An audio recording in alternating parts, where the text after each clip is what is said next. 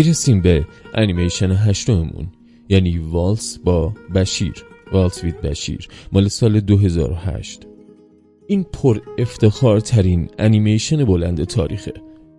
یک انیمیشن مستند؟ مخاطب قبل از دیدن اثر آری فولمن با خودش میگه چطور میشه انیمیشن و مستند رو دو ژانری که در دو سوی طیف واقع گرایی قرار می‌گیرن کنار هم بذاریم. و اثری موفق هم از آب در بیاد. ولی آری فولمن با والس با بشیر جواب این سوال رو یک بار برای همیشه داد. داستان درباره سرباز سابق ارتش اسرائیل که می‌خواد خاطراتش رو از حضور در کشدار صبرا و شتیلا رو دوباره به یاد بیاره. آری فولمن که در زندگی واقعی بیرون از اردوگاه فلسطینیان شاهد این کشدار بوده یه مصاحبه با دیگر شاهدان اون واقعه و استفاده از صدای شاهدان روی تصاویر انیمیشن تونسته فیلمی بسازه که نظیرش هرگز ساخته نشده موزیک متن فیلم صحنه های جنگی و صحبت از ترس ها و اشتباهاتی که در فیلم های جنگی حماسی هرگز مطرح نمیشن هنوز هم نقطه قوت فیلم و در زمره بهترین های تاریخ سینما است.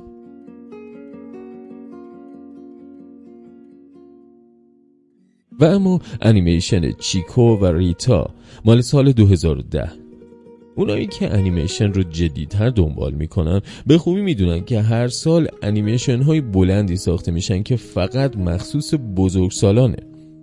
چیکو و ریتا یکی از بهترین نمونه های انیمیشن برای بزرگسالانه. داستانی عاشقانه بین یک مرد پیانیست و زنی خواننده که در کوبای قبل از انقلاب عاشق همدیگه میشن و تصمیمات خودشون و دیگران باعث میشه این قصه عاشقانه سر دراز پیدا کنه. یکی از سه کارگردان این اثر فرناندو تروئبا بوده که شاید اون رو با فیلم روزگار خوش مال سال 1992 یا همون بل اپوک بشناسید. تروئبا با کمک خاویر ماریسکال تونست کوبای 60 سال قبل از تاریخ ساخت فیلم رو در فضای انیمیشن منحصر به فردشون بازسازی کنن تا جایی ظرافت به خرج دادن که امروز میشه گفت هاوانا تو این انیمیشن با نقشه های تاریخیش در اواخر دهه 1940 میلادی مو نمی‌زنه. البته چیکو و ریتا علا رقم نامزدی اسکار و دریافت جوایز مهم دیگه نتونست فروش خوبی پیدا کنه و با بودجه ده میلیون یورویی فقط دو میلیون یورو فروخت. چیکو و ریتا رو با فروشش نباید سنجید. این انیمیشنیه زنده تر از نیمی از تاریخ سینما.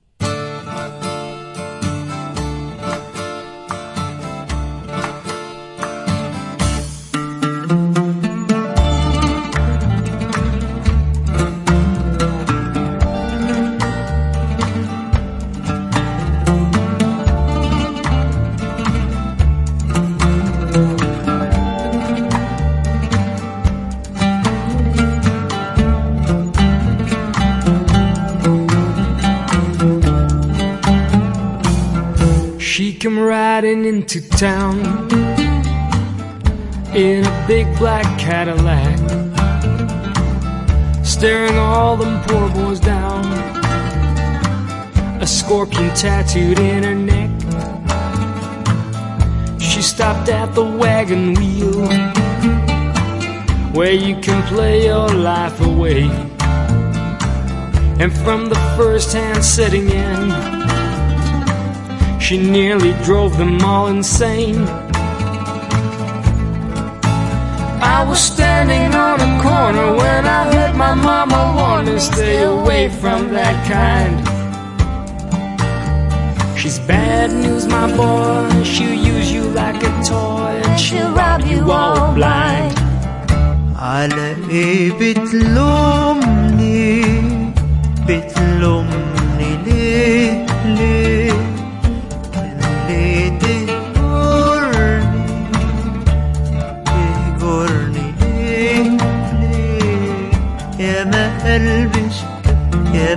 أنا عيبك ما رحمتنيش. ليه؟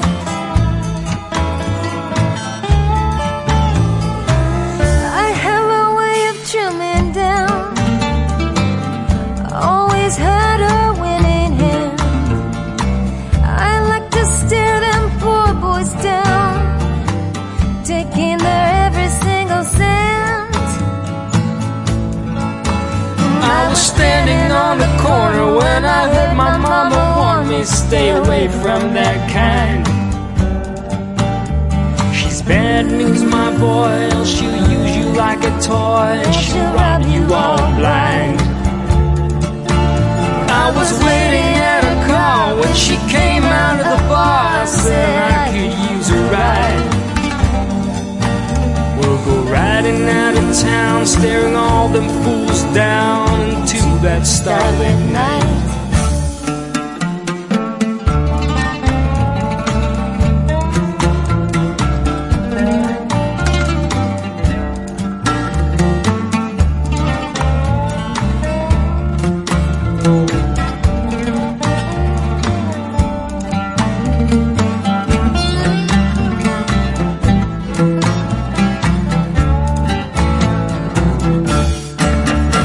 پسر و دنیا The Boy and the World مال 2013 وقتی حرف از برزیل و انیمیشن میشه اولین نامی که به ذهن آدم ها میاد.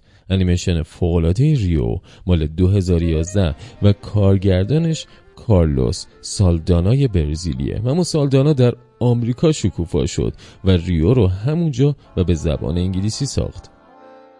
انیمیشن ساز برزیلی دیگه ای که موضوع بحث ماه آله آبرئو سازنده انیمیشن های بلندی مثل پسر کهکشانی محصول 2007 و همین انیمیشنی که خدمتتون میگم پسر و دنیاست.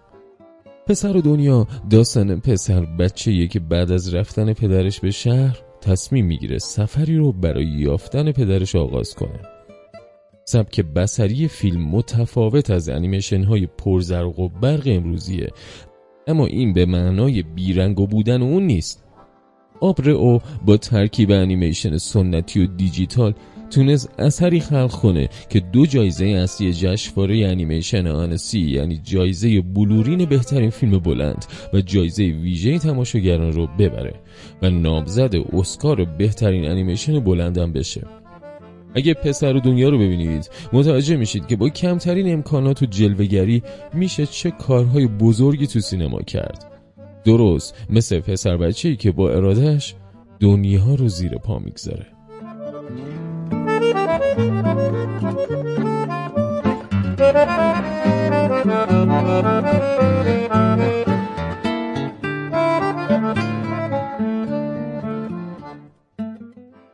بعضی از فیلم ها اسم بامزه ای دارن اما خودشون به اصطلاح خنک و بیمزن انیمیشن زندگی من کدو.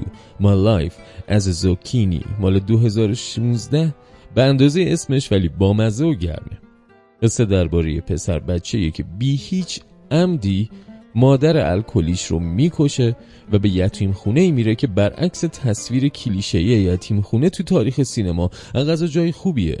و کارکنانش هم آدم های مهربونی و بچه های شری داره ولی نه شرور. این تنها فیلم بلند کلود باراس سوئیسیه. فیلمنامه از کتابی به نام شرح حال یک کدو اقتباس شده و یکی از فیلم نام نویسان فیلم سلین سیاما بوده که سه سال بعد از این انیمیشن فیلم پورتری زنی در آتش محصول 2019 رو نوشت و کارگردانی کرد. پرهیز از کلیشه ها احتمالا موفق ترین دلیل موفقیت زندگی من کدو بود. البته نباید استفاده خلاقانه پیچش های داستانی در فضای کودکانه رو هم نادیده گرفت. شخصیت سیمون در کنار شخصیت های اصلی یعنی کدو و کامیل از ماندگار ترین شخصیت های فرعی تاریخ سینما و در به خصوص انیمیشن توجه فیلم به موزلات کودکانه در معرض آسیب در کنار انفجار رنگ و سرخوشی در سراسر اثر ترکیب منحصر به فرد ایجاد کرده که نظیرش رو در آثار معدودی مثل درون و بیرون اینساید آوت مال 2015 میشه پیدا کرد. زندگی کدو رو باید جز بهترین دستاوردهای سوئیس در کنار شکلات، ساعت و صلح دونست. There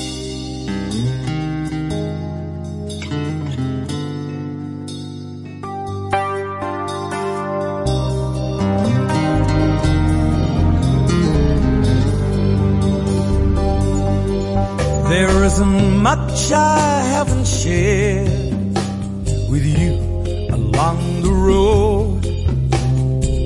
And through it all, there'll always be tomorrow's episode. Certainly, that isn't true. There's another avenue beckoning the great divide. Ask no questions, take no side. Who's to say who's right or wrong? Whose cause is brave or run? Still we are, have always been, will never be as one.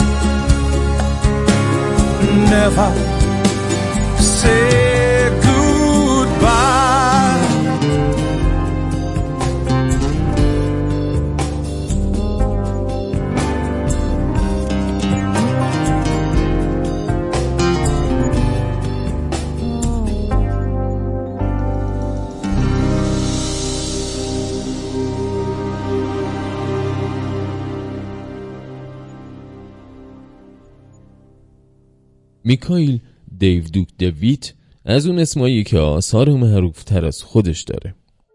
شاید اون رو به اسم نشناسین اما اسم انیمیشن کوتاهش یعنی پدر و دختر مال سال 2000 رو شنیده باشید. دویت با پدر و دختر اسکار بهترین انیمیشن کوتاه رو از آن خودش کرد و شاید این یکی از پرمخاطب ترین انیمیشن های کوتاه تاریخ باشه. عجیبه که دویت 16 سال بعد از ساخت کار کوتاهش تونست اولین انیمیشن بلندش رو بسازه. این رو هم البته احتمالا مدیون تقدیره. رئیس کمپانی Wild Bunch در سفری که به ژاپن و استدیو جیبلی داشت با هایاو میازاکی ملاقات کرد و میازاکی از سازنده پدر و دختر خبر گرفت و به مدیر Wild Bunch گفت انیمیشن بلندی رو برای دویت تدارک ببینه. این بودش که انیمیشن شماره دوازده ما یعنی لاک پشت سرخ The Red Turtle با سرمایه گذاری جیبلی و Wild Bunch ساخته شد. در سال 2016 یک انیمیشن بلند حتی بدون یک دیالوگ. لاک پشت سرخ باز هم برای دویت نامزدی اسکار در انیمیشن بلند رو به ارمغان آورد و عجیب هم نیست که نتیجه کار اون و تهیه کنندگانی مثل میازاکی و تاکاهاتا یعنی در واقع کارگردان و های شبتاب که خدمتتون گفتم به فیلمی تبدیل شه که بدون استفاده از زبان داستانی جهانی و جذاب رو روایت کنه و دل مخاطبان رو در همه جای دنیا ببره.